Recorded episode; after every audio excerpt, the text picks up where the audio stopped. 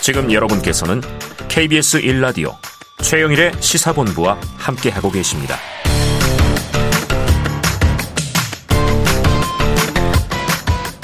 네, 월요일의 마지막 코너입니다. 문희정 국제시사평론가와 함께하는 국제본부 스튜디오에 이미 자리 잡고 계십니다. 문평론가님 어서 오세요. 네, 안녕하세요. 자, 오늘은요. 현재 9개월째 접어든 우크라이나 전쟁 상황을 한번 정리해 보겠습니다.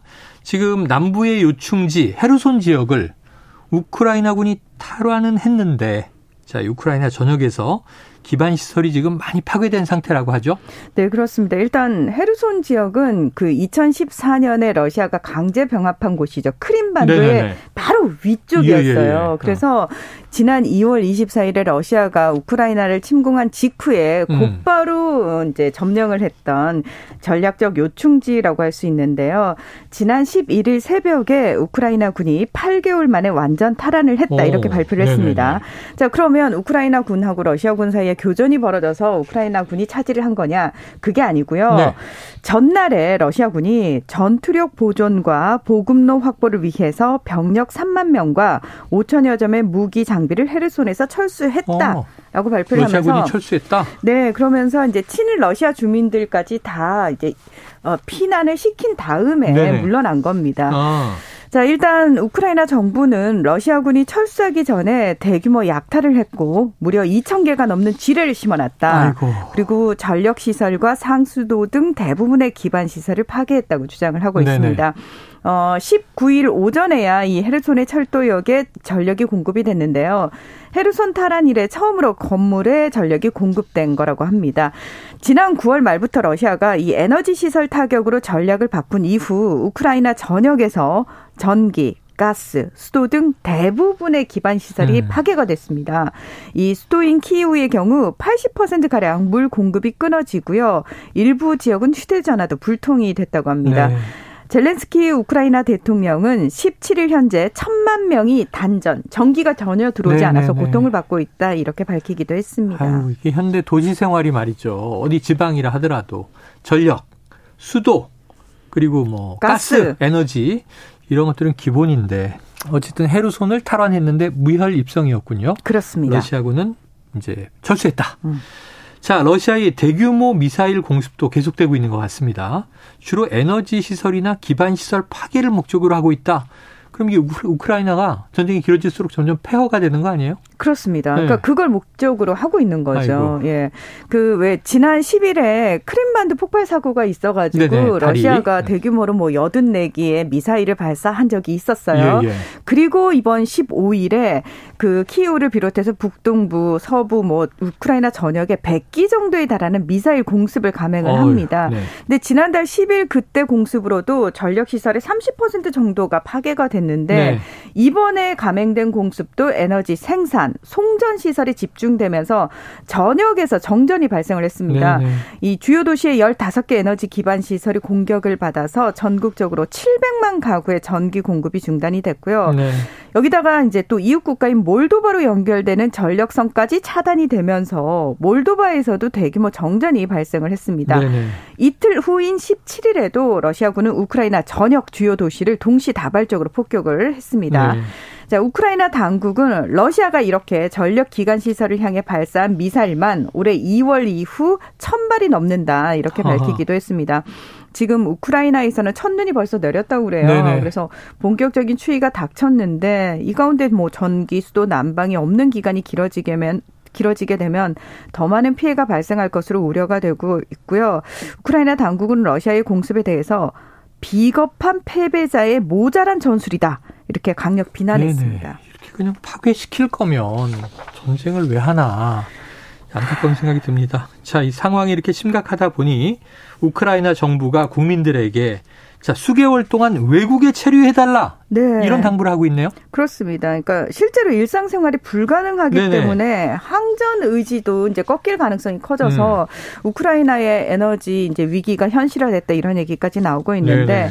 지금 겨울을 날 수 있을 만큼 복구가 되지 않았기 때문에 음. 일단 뭐 내부에 있는 사람들도 밖으로 나가라고 하고 있지만 이미 밖으로 나간 난민이 돼서 다른 국가로 네네네. 간 국민들 있잖아요. 예. 그 사람들한테 젤렌스키 대통령이 돌아오지 말아라. 아. 예. 이렇게 이야기를 하고 있고 또 가정 내에서 오븐이나 세탁기 등 가전 제품의 사용까지 자제해 달라고 촉구를 네네. 했습니다. 그리고 우크라이나 전력의 4분의 1 이상을 공급하는 가장 큰 에너지 기업 디텍이라고 있는데 음. 여기서 이제 공식적으로 전력 수요 감축에 좀 협조해 달라 이런 요청을 했어요. 네. 왜냐하면은 어, 전기는 한정이 돼 있고 이걸 이제 주로 병력을 향해서 어. 써야 되기 때문에 예, 예. 일반 가정에서는 조금 안 쓰일 수 있도록 노력을 해달라라고 얘기를 하면서 되도록이면 올겨울 외국에서 보내서 전력난을 극복하도록 도와달라 네 이렇게 네. 호소를 하고 있고요.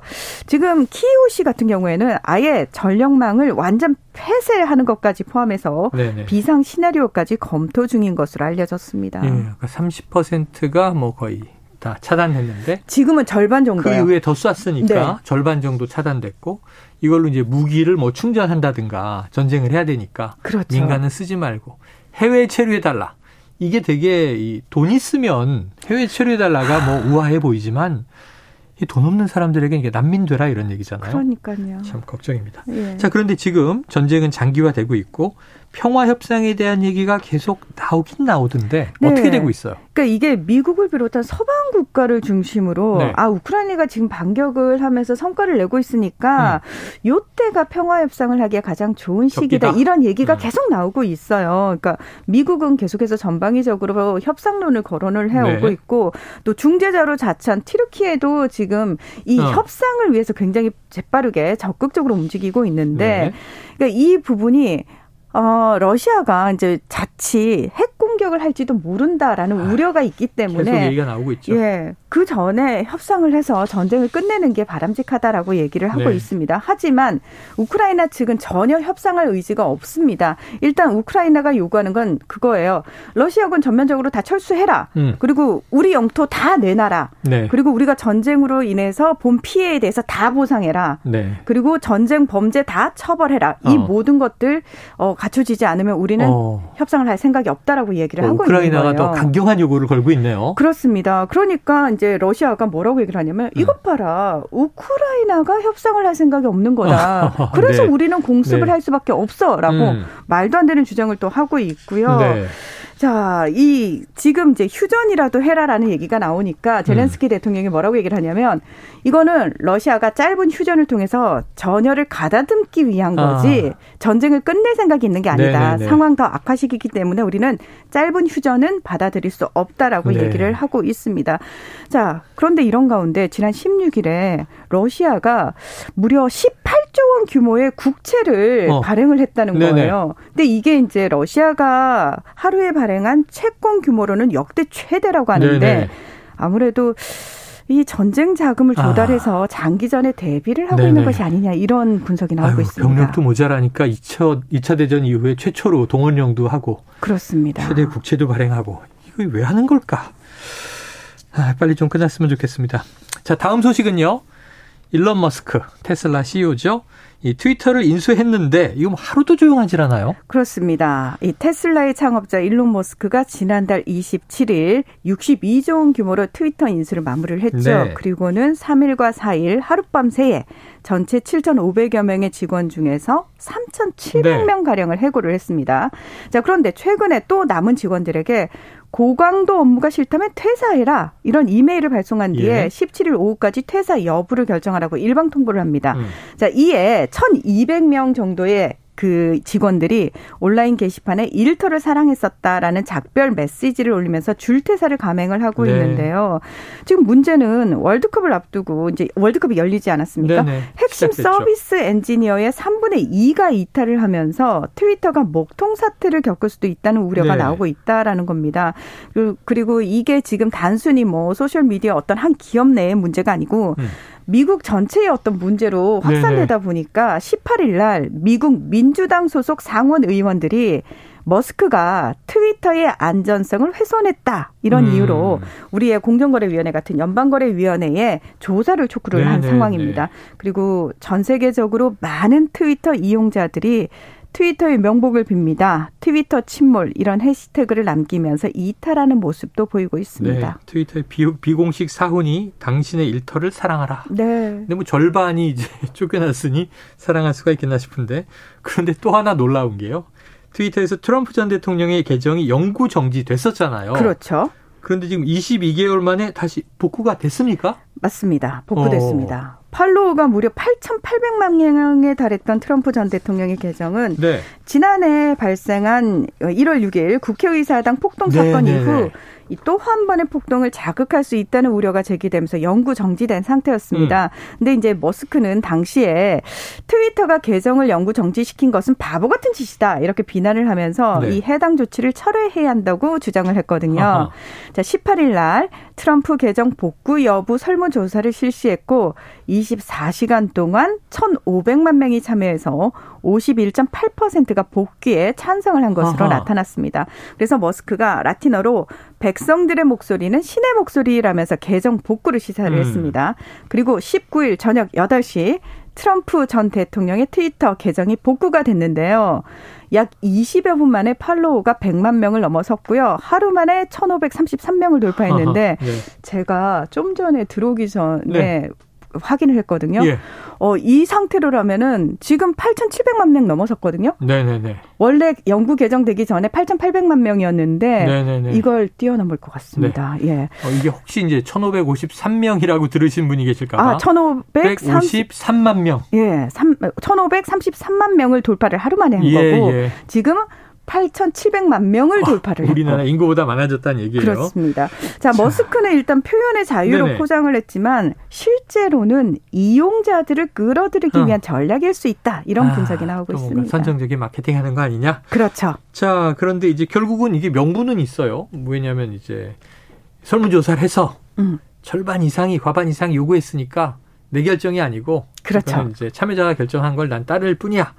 근데 이게 트럼프 전 대통령이 굉장히 좋아할 줄 알았는데 반응이 시큰둥하다는 건 무슨 얘기입니까? 그러니까 트럼프 전 대통령은 사실 영구 정지된 다음에 트루스 소셜이라는 소셜 미디어를 직접 만들어서 아. 선전 플랫폼으로 활용하고 있거든요. 기억나네요. 그래서 트위터로 돌아갈 계획이냐는 질문에 대해서 돌아갈 어떤 이유도 없다고 생각한다라고 말을 했는데 물론 자신의 계정 복구에 대한 그 설문조사에 참여해라라고 독려는 하면서도 걱정하지 마라. 우리는 네. 아무데도 안 간다. 트루스 네. 소셜은 특별하니까라고 밝혔는데 네.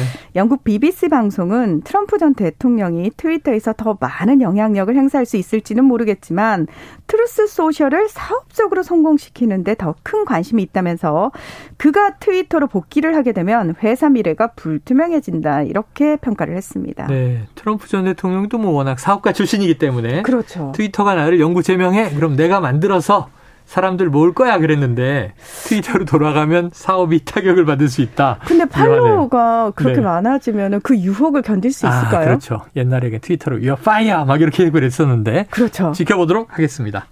자, 일본에서는 뭐 최저 지지율을 기시다 내각이 기록하고 있으면서 장관들이 줄줄이 낙마하고 있다는 소식이 있습니다. 자, 국제본부 문희정 국제이사평론가와 함께했습니다. 오늘 말씀 고맙습니다. 네, 고맙습니다. 자, 월요일에 최영일의 시사본부 준비한 내용은 여기까지입니다. 저는 내일 화요일 낮 12시 20분에 다시 찾아뵙도록 할 거고요. 자, 오늘도 청취해주신 여러분 고맙습니다.